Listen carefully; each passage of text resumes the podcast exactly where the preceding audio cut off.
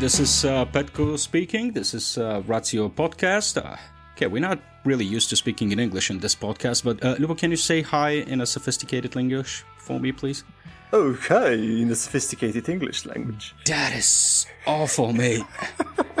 that is awful. Well, thank God we I have. tried. We uh, thank God we will have a proper comparison in, in, in just a few minutes. Uh, Lubo, today we will have a very exciting conversation with uh, with a guest that we've wanted to interview for a long time now. Uh, we have Steve here uh, with us today. Steve Brusade. Hey, Steve. Hi guys, how you how you doing? We're doing good, Steve. Is that how you pronounce your name? Well, I tried multiple times. Yeah, Brusade. yeah, Brusatte, that's good. That's good, but it doesn't matter too much. Like a lot of these dinosaur names, uh, you know, it's a little bit hard to say, a little bit hard to spell, and it doesn't matter too much if it's not perfect. Very good, very good. Okay, let me just fill in uh, real quick uh, our listeners on, on who you are. Uh, so you have uh, you know became a very prominent and and, uh, and you know well known author uh, in the field of paleontology with your last book, Dinosaurs: A New History of the Lost World. This was published in 2018, uh, received raving reviews in the New York Times bestseller. I think me and Lubo both we both have read this book. Is that true, Lubo? Would It's you uh, it, it's mostly true. I read three fourths of that book, and basically I spaced out. Oh, very. So, Steve, what do, you, what do you got to say about that, Steve? I mean, Well, what, I what, what happened two thirds on the way? Yeah, I don't know. Maybe it gets to the part after T Rex, and you just uh, wanted to give up because the good stuff was already Yes, I mean, done. Uh, Lubo is very fascinated with the T Rex, as he actually does have a small wooden replica in his house uh, of a T Rex. So, this is in fact true. I also identify as a T Rex myself. Oh, okay. it's because of the small hands. Okay, let's skip the, the bullshit now. Now, uh, you are also uh, uh, you're not only an author, you are a proper scientist. Uh, in the field of uh, paleontology, you teach at the uh, in the University of uh, Edinburgh at this point, right? Uh, yeah, I, I think I could claim to be a proper scientist. I hope. Um, but yeah, that's right. So I'm a, I'm a paleontologist. I'm one of those scientists who studies fossils, who studies dinosaurs, evolution, Earth history, and I I'm from America originally, but I moved to Scotland. Uh, about seven years ago, and I've um, been working teaching at the University of Edinburgh, where I run a lab and I have a great group of students. Very good. That you don't get to see nowadays, huh? Not nowadays. We have a lot of Zoom meetings, a lot of Microsoft Teams, Skype, all of these different uh, digital platforms are all becoming experts in. Um, weird times, of course, weird times for paleontology because people like me are used to being out, out in the field, out in the desert, digging stuff up, looking for fossils, traveling around, and you know that's all on hold for now. But um, it's a small price to pay if uh, we can keep everybody safe, of course. Yeah, I guess it's uh, time for some theoretical and uh, administrative work that has been delayed for too long. Yeah, push some paperwork. That sounds like fun. Yeah, that's exactly what paleontologists love. Just being in the office all day, sitting in front of the computer, filling out forms. Oh yeah, Who doesn't, man? for sure. Who doesn't? So, Steve, what got got you on this uh, path to paleontology? I know it's a freaking cliche of a question, you know, that yeah, uh, every kid loved dinosaurs. Well, not it, all of them, but so what is your what is your story? Did you see a movie or something? I mean, what happened? I certainly did uh, see Jurassic Park when it when it came out, and I remember that I was nine years old, and and that was a big influence. Uh, but it's not what made me want to become a paleontologist, at least not right away.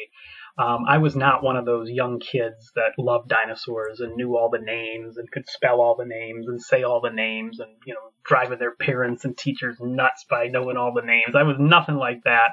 Uh, but my youngest brother was.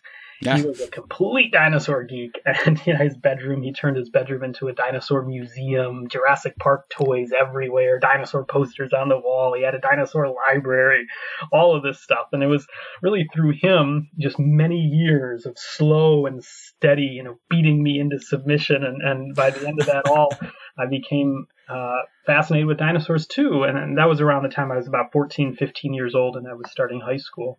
Is he a paleontologist as well? No, you know, like the vast, Ah, vast majority. how of things turned out, huh?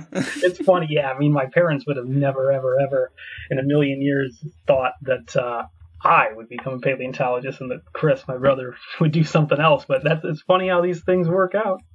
Yeah, well, would it be like uh, never in a million years or never in a billion years? You know, Because never in at least 66 million years. Uh, that's specific. as, yeah, as long as the dinosaurs have been gone, but probably more like never in a billion years. They they would have never thought, never would have thought, but here we are. Yeah, the the geological record of uh, parental approval. uh, all right, Steve. So, so uh, as in every beginning, I would imagine that you were first, you know, as you said, introduced to the field uh, through movies or some odd cheap books, uh, you know, or some proper encyclopedias. Doesn't matter. Uh, but either way, you had probably seen or uh, you know faced some you know very bizarre theories of uh, either uh, you know based on let's say creationist uh, theories that you know that these bones were dug up you know dug in into the ground you know to confuse people uh, or uh, uh, you know some other theories uh, which are bizarre uh, that explain uh, the origin or the death of, of dinosaurs. So can you can you share with us you know some of those at least in your field right now some of the more bizarre or unknown theory theories that are currently being considered within the field you know the fringe what are the fringes in, in, in theoretical paleontology right now? Well, you're absolutely right that there are all sorts of ideas that people have had about fossils and dinosaurs going back to when the first bones were found. Because could you imagine being somebody who was just walking out, you know, in, in a field if you were a farmer or hiking through the mountains or traveling through the desert and you find an enormous bone or, or a skeleton, you know, what you would make of that if you didn't know that these giant reptilian animals used to live. And so people have come up with all kinds of ideas over time. Now, of course, we know a lot about dinosaurs. We have so many fossils. We study them using all sorts of modern scientific techniques.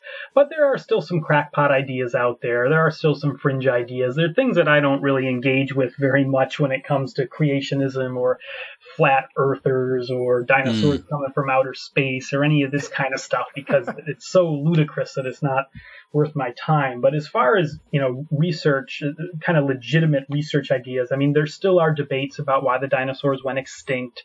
There still are some people that have uh, a minority opinion that the asteroid had nothing to do with it. You know, it's similar to so many things that in our world around us. There's a lot of evidence for something, whether it's climate change or the mm. coronavirus being a, a problem or, or, what have you. There's always people that uh, seem to not want to accept the overwhelming evidence. Um, so we see that with some things. And there's some weird ideas that some people have about dinosaurs being aquatic, living in the water, um, you know, that, that kind of stuff. Um, but there's mm. nothing, I must say, there's nothing right now that's in the mainstream that's that's really weird. There have been over time, but we're learning so much more about dinosaurs. I think we just know so much more of the reality. I read a few uh, very odd theories about you know the extinction event. You know some um, uh, there was some scientists well i don't I'm, I'm not sure i didn't check their background whether they were scientists or not uh, but there are theories out there that include uh, locusts or caterpillars you know that uh, you know they have this uh, you know enormous uh, how do you call these flocks of locusts that just destroyed all the vegetation and there was nothing to eat for the dinosaurs.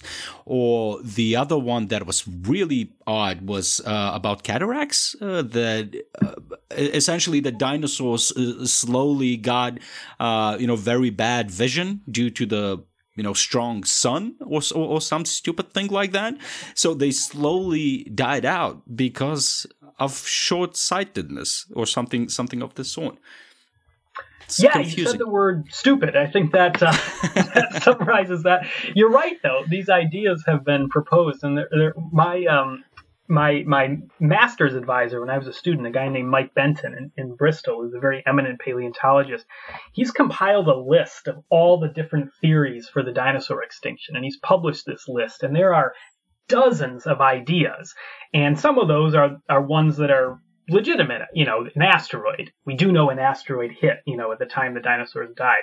Volcanic eruptions, changes in the temperature, changes in the sea level. Those are all reasonable ideas. But then there are these ideas that people have proposed swarms of locusts, a virus, mm, maybe, mm. Um, cataracts from the sun. Yeah, I've seen that one. Ones that dinosaurs forgot how to mate. That's an idea. Somehow they forgot or they couldn't mate anymore. I don't know how animals get how to mate, but somebody thought it up. Um, it's hard to know with some of these ideas whether they were meant to be serious or whether maybe they were um, concocted after a few too many Raikias. I don't know. Um, mm. I, think, uh, I think it's probably the latter. All right. Well, st- since we're speaking about stupid things and you know, misconceptions, uh, what would be some of the biggest misconceptions about the paleo world that you would like to see corrected? I think the biggest one of all is the image of dinosaurs that was so common in the books that I read as a kid, in a lot of the films, a lot of the television shows, a lot of the artwork. And that was this idea that dinosaurs were slow, they were stupid, they were all green or brown colored. They weren't very exciting. They weren't very dynamic. They couldn't move very fast. They were failures. They were just basically sitting around waiting to go extinct. And we now know that is completely, completely false. We now know that dinosaurs were very active, energetic, dynamic, interesting animals. Some of them could move very fast. Some of them had very big brains and keen intelligence and sharp senses. And we know that birds evolved from dinosaurs, and so a lot of dinosaurs had feathers, and they had all sorts of different flamboyant colors across their body and they ruled the world for well over a hundred million years. So they were not failures; they were successes. They were an empire, and they were the dominant animals uh, before humans were. And so that's the, I think, the, the single biggest misconception. But over the last few decades, so many new fossils have shown that that's incorrect. That this old idea of dinosaurs being stupid and, and slow and just waiting to die. Maybe that's uh, in part comes from the kind of um, parallel we try to make with uh, you know large animals right now. So we imagine something that's way bigger than let's say an elephant or a hippopotamus or something like this, like a specific species of dinosaur. Then we attribute those attributes to the whole class essentially. So we try to try to explain it with something that we already know. Yeah, yeah. I think I think first of all, there's something just fascinating about giant size. That's something that there is about dinosaurs that sets dinosaurs apart from almost anything else that's ever lived. Some dinosaurs were the very, very biggest animals that have ever lived on land. Some of these long necked dinosaurs were the size of jet airplanes. And when you see fossils of these things, they're absolutely spectacular. And I think you get a, a similar sense as to if you're you know out on a boat and you see a whale or you see an elephant in a zoo. There's just something about giant size that doesn't seem real that, that makes these animals, whether they're animals that are alive today or whether they're extinct dinosaurs, that just makes them seem uh, otherworldly or, or alien or, or, monstrous almost. Mm. But I, I think that's one of the most fascinating things about dinosaurs. And I also think it's fascinating that we have giant animals living amongst us today. You know, blue whales are the biggest things alive today, and they are bigger than any dinosaur that ever lived. And I think uh, we need to appreciate them more.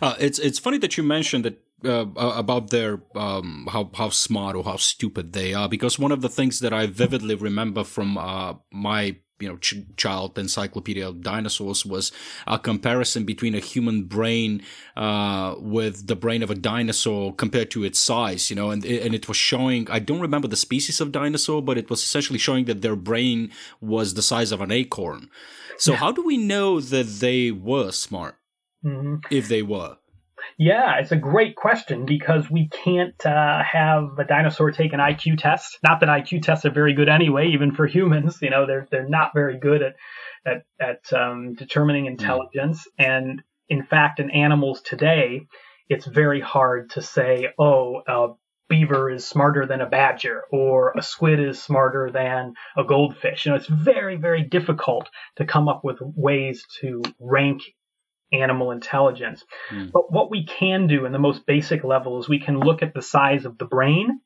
compared to the body size mm-hmm. and things that have bigger brains for their body size on the whole are, are going to be smarter animals. And so, you know, we as humans have very big brains. Elephants have bigger brains than us, but of course elephants are much larger than we are. So you, you have to take the body size into account. Uh, and you can do that same sort of calculation with dinosaurs. You can determine the size of their brain, you can determine the size of their bodies, you can make that correction, and then you can compare to modern animals. And when it comes to dinosaur brains, we can tell the size of their brains because we can CAT scan dinosaur skulls and we can see the space inside of the head where the brain once was. And we can use the x rays of the CAT scan to take a lot of images and we can use computer software to stitch those together, come up with a digital model of the brain that would have filled that cavity. And we can then measure the size of that brain, the volume of that brain, uh, and, and make the correction for body size. And when we do that, we see that, first of all, a lot of dinosaurs were much more intelligent than people used to think. The brains were much larger than people used to think. There were very few uh, dinosaur brains that had ever been studied before there were CAT scanners because you would have to basically find a skull that was cracked open and, and you could fill in the brain cavity with some latex or plaster or something and make a, a physical model. But now that we can CAT scan everything, we can measure all these dinosaurs, and a lot of them just have much bigger brains than we thought. Uh, and and they compared a lot of these dinosaurs to the most intelligent reptiles that are around today, and in fact, probably more intelligent than things like crocs and, and lizards. And some of these dinosaurs are verging into the mammal range of intelligence. So things like the raptor dinosaurs, Velociraptor from Jurassic Park, these things had big brains. And so they were probably as intelligent, at least in the general level, as, as a lot of mammals that are around us today. Hmm. Isn't uh, isn't social behavior a type of useful heuristics when it when when we think of uh, the intelligence of uh, of animals? You know, because it, it's funny you mentioned raptors because they're popularly presented as uh, social animals. You know, they hunt in packs. You know, they have tactics. They, uh, you know, this is all Jurassic Park. I don't even know whether this is this is true, uh, but um, so uh, you do look at brain size but if you also look at how allegedly they behaved, you can also sort of deduct that they were smarter than than we thought. Would that would that be a a, a useful train of thought? Yeah, I mean, I, I, think when it comes down to it, it's it's such a difficult thing to do, um, mm. figuring out intelligence even among living animals. But you're right that things um, that if we know about intelligence, if we know about brain size, if we know about uh, not just brain size, but the different regions of the brain. You know, how mm-hmm. big is the cerebrum versus the cerebellum? What are the olfactory bulbs like? Those are the parts that control smell. You know, what are the optic lobes like? The parts of the brain that control vision. You can get a lot of information and you can start to flesh out what that means for the dinosaur. So if you find a dinosaur with a big brain and huge olfactory bulbs, you can start to think this was probably a pretty intelligent animal, at least compared to the things it was living with. And it could smell really well. So what does that mean? Maybe it was a, a carnivore that needed to smell its prey, for instance. T-Rex is a great example of that. It had huge olfactory bulbs, which it which was part of its its arsenal of mm-hmm. superpowers for hunting. And then you can start to think about some of these bigger behavioral issues. Not only what did these dinosaurs eat, but how did they interact with each other? Did they form social groups? Uh, were those social groups similar to some of the social groups we see in animals today? Uh, and we don't have a lot of definitive answers on those things, but we can at least see what uh, sort of theories the fossils are consistent with, and then we can test those with other types of fossils. So, for instance, sometimes we find dinosaurs in these mass graveyards, these these bone beds where there's hundreds or even thousands of individual skeletons preserved together. The only way that could happen is if these dinosaurs were moving in herds, if they were social, if they were traveling together. Uh, and so we can start to line up these different lines of evidence, whether it's bone bed, brains, and so on, and come up with a reasonable picture for what these dinosaurs were like as living animals. There'll always hmm. be uncertainties because we'll never be able to see these dinosaurs alive. But like a detective working a crime scene. You know, the, the fossils are the clues, and we can tell quite a bit from those clues. You know, we can't tell mm. the whole story, but we can identify the most important parts of the story. Hmm. Do you get do you, do you get tempted to extrapolate from the behavior of birds now that we know that birds are essentially you know, dinosaurs. So when you observe them, how they behave, they fly in flocks. Uh, you observe a crow, and it's very smart. You know, amazing memory. Uh, you know, it's they, they clearly show, uh, show signs of intelligence. Would it be extremely unscientific to extrapolate from watching birds today to think of dinosaurs? Absolutely, and and and in my book, in, in the Rise and Fall of the Dinosaurs, I have a chapter on the evolution of birds, and I start out that chapter uh, looking out the window. Actually, the window I'm sitting right next to right now in my house, because of course I'm in the house. We're all in our houses now, locked down. And you I, better be, Steve. You I am. Be. I am. If, if, the British police are looking for me, I'm at home. You can't find me in here. Um, but you know, looking out this window, uh, you know, I just have this little room uh, in our in our loft, and and um, you know, if you look out the window, there's some trees, and there's lots of birds that nest there, and birds that roost there, and there's a lot of uh, we do see some crows, magpies, pigeons, we see um, you know, sparrows and robins and other things. But the bird I describe in the book is is a, a gull, a seagull, uh, one of the most common birds of all, a bird I think everybody's seen and just looking at that bird and seeing how intelligent it is, how good its eyesight is, um, how uh, agile it is, how adaptable it is, how fast it moves, and thinking about how all of those things actually evolved in dinosaurs. It was the dinosaur ancestors of birds, the raptor dinosaurs, and some of the other meat eating dinosaurs that developed those characteristics. And so many things that we think of today as being unique to birds or a signature of birds actually evolved in their dinosaur ancestors. And feathers are, are the best example of that. No other modern animals have feathers. You see a feather, you know that feather had to come from a bird.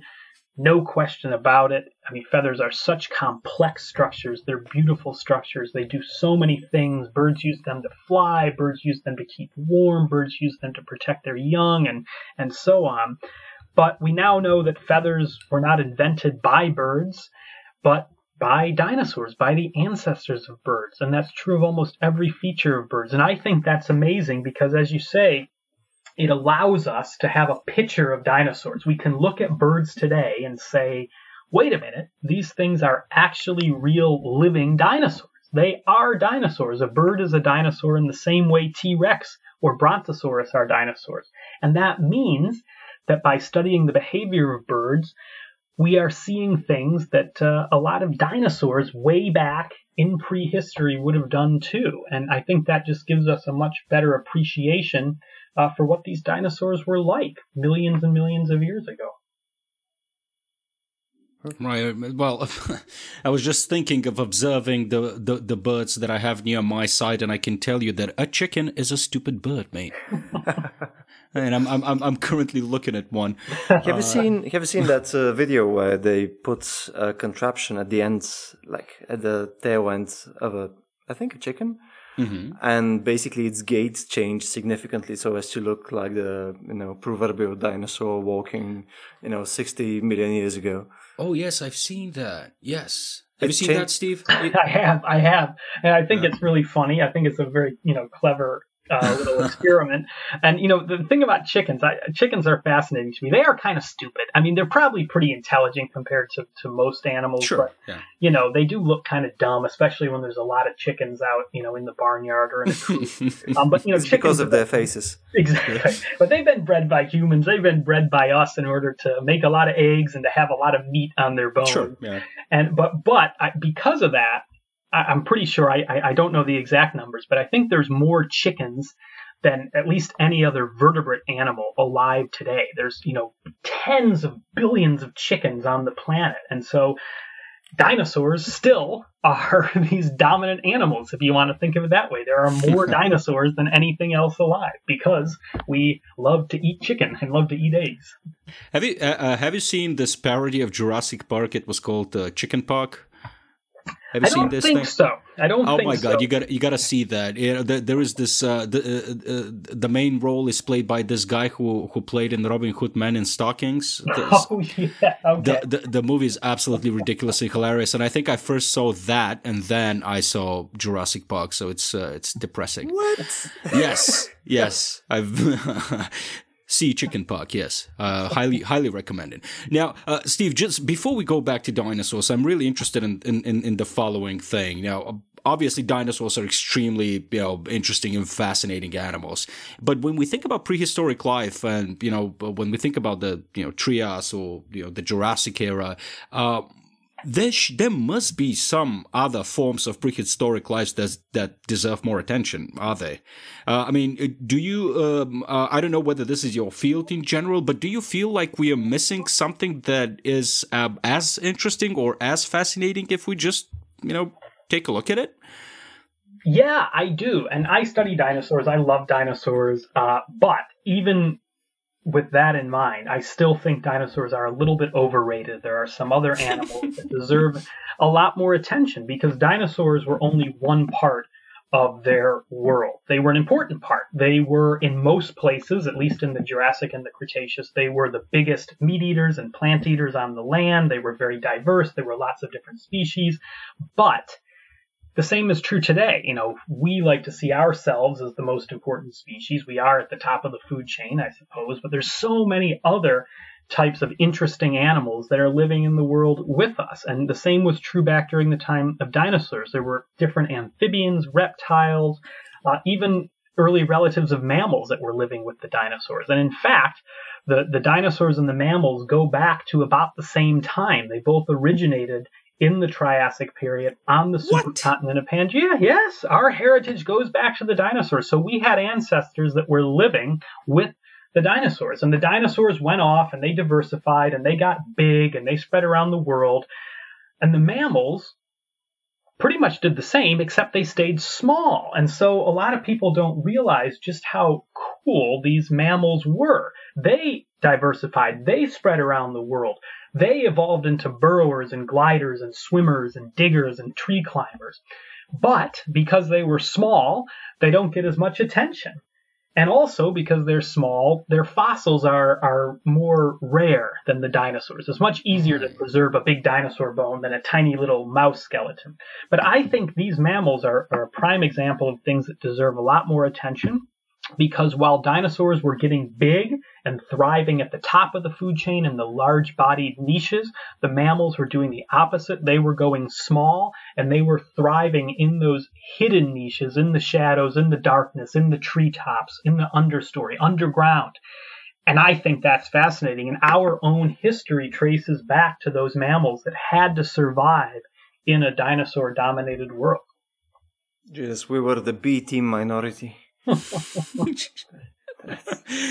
oh my god! I mean, uh, you you you just sort of blew my mind with something as mundane as this uh, as this fact. You know, I always thought that uh, like mammals suddenly emerged after the death of dinosaurs, and uh, and I just now by saying it, I realize how stupid that is. You know, for me to think that. No, that's the stereotype, and, and yeah, that's and, the stereotype. Yeah, that's how it was talked about in a lot of books and a lot of films. You get that impression, and that's partially true. There, there's there's a reality to that in the sense that it was only after the dinosaurs died that mammals got big. So you didn't have anything like elephants or whales, or even anything that was as big as a, a golden retriever uh, during the time of dinosaurs. So for hundreds, over 100 million years, the mammals were all small, and and and they only could get bigger when the dinosaurs died. So so there is some truth to this idea that the mm. dinosaurs gave way to the mammals.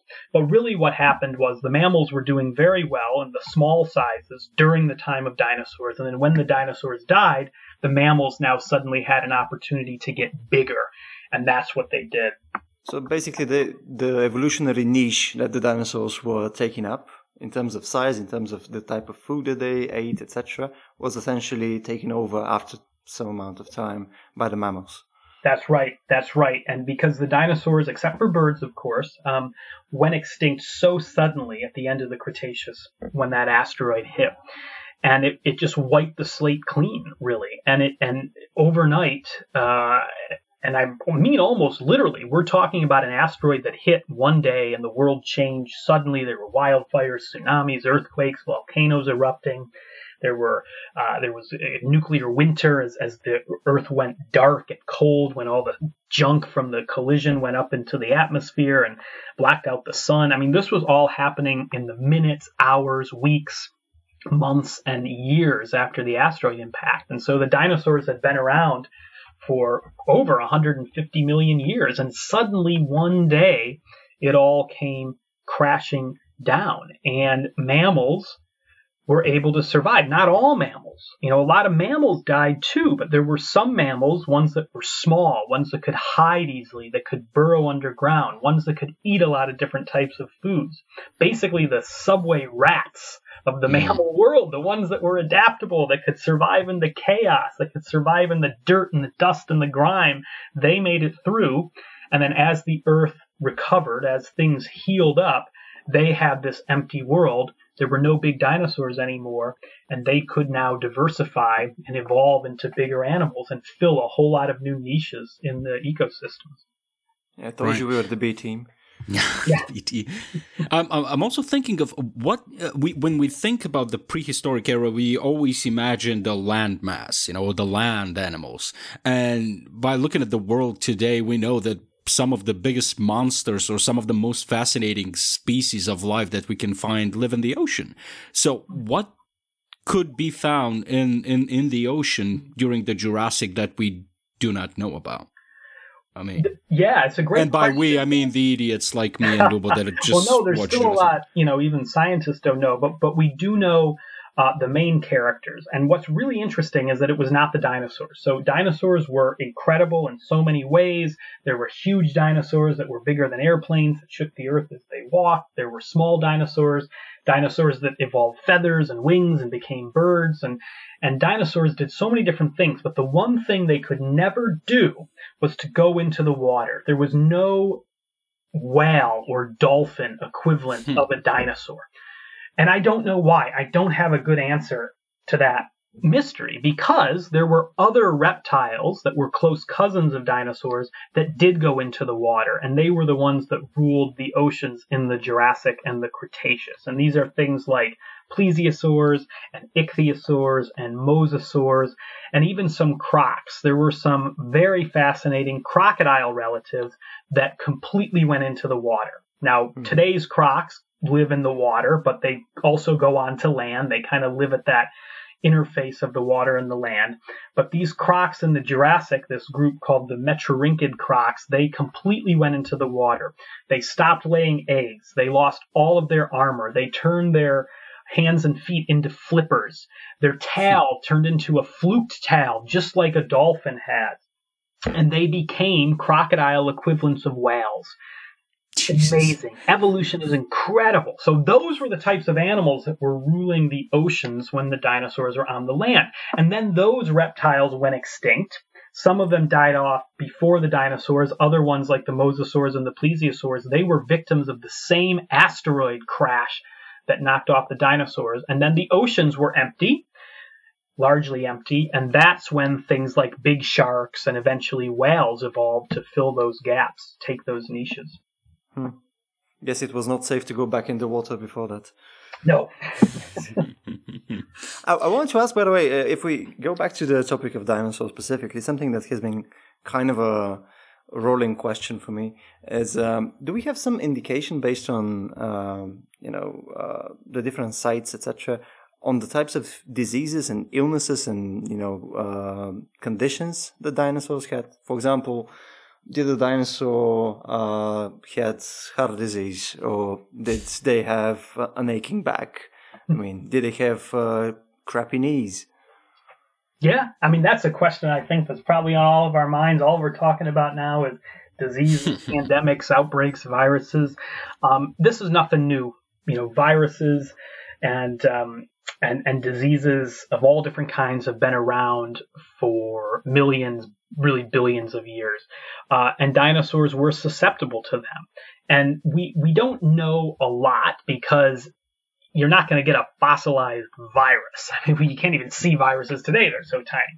But what we do see in some dinosaur bones are the effects of different illnesses. So we do see in some cases broken bones, and sometimes those have healed, showing the dinosaurs survived the break. Sometimes they haven't. That's a pretty easy one to see. But there are other things in bones, like bone cancer, that's been found in dinosaurs.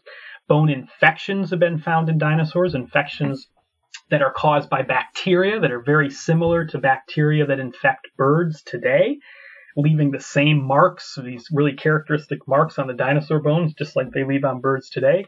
There's even been gout found in a dinosaur, that nice. disease that humans get, you know, from drinking too much wine and eating too much meat. Uh, some dinosaurs Jesus. got gout, so they would have had aching joints. So, remarkably, fossils sometimes can tell us about the illnesses and diseases dinosaurs got. Uh, and I think that's really neat because it, it, it shows that these things were real animals. They weren't monsters. They were animals living in a world, in a world that was sometimes chaotic and violent and dangerous, and they had to deal with a lot of the same things that animals today have to deal with. I always, uh, whenever I see some news about random new types of dinosaur being discovered or something like this, I mean, I, at the back of my mind, there's always this um, whether it's a new, uh, it's a new type specifically, or it's just a young one or a really old one, and the implication on what you're just saying uh, about them having diseases is that I can imagine like a let's say I don't know how old dinosaurs get, but let's say a 40 year old dinosaur with an aching back and gout, which is amazing. I mean, how old do dinosaurs get really? That is such a good question. And you know, people used to think that dinosaurs got really old. That the reason why T Rexes and Brontosauruses were so big was because they grew slowly little by little every year for a hundred, maybe even more than a hundred years, kind of like a crocodile grows or an iguana grows. But now we know that's not the case. And we know that because you can tell how old a dinosaur was when it died because you can cut open its bones and those bones have rings inside of them just like a tree does. And there's one ring that's laid down every year. And so we can cut open a bone of, say, a T Rex, and we can say, oh, this has 20 rings, so it must have been 20 years old when it died. What that shows, amazingly, is that dinosaurs did not get very old. Nobody has ever found more than 30 growth lines in a T Rex bone. That means that T Rex had to grow from a hatchling that hatched from an egg, just about the size of a grapefruit, probably, into an animal the size of a bus within less than 30 years. That's incredible. And even the biggest dinosaurs with the long necks, the ones that were the size of jet airplanes, the ones that weighed 80 tons that would have shook the earth as they walked, those dinosaurs probably didn't live to be more than 50 or 60 years old. So they had to grow so fast and that is a sign that these were active, energetic animals. They were probably warm blooded or at least had a very elevated metabolism. These were not like reptiles. They behaved and they grew much more like birds. So, uh, uh, sorry, Petko, just I want to follow up on this point uh, about the metabolism. Do you suppose that uh, an elevated metabolism and specifically, um, you know, the boom of huge dinosaurs or big uh, vegetation, etc., was due to the conditions of Earth that amount of years ago. I mean, the specific characteristics of the atmosphere at that time, um, different kind of climates, etc. Did that have some relation to the metabolic processes? It, it, it might have. It could have played a role, and that's certainly what people thought for a long time. That maybe back in the Jurassic and Cretaceous times, uh, gravity was weaker where there was more oxygen in the atmosphere, that those sort of things could have helped dinosaurs grow to bigger sizes. But the more we learn about how the Earth has changed over time, we can see that there weren't big differences in things like oxygen and gravity back then. So probably was not the environment that allowed dinosaurs to get so big. It was probably something in the dinosaurs themselves, something special to them.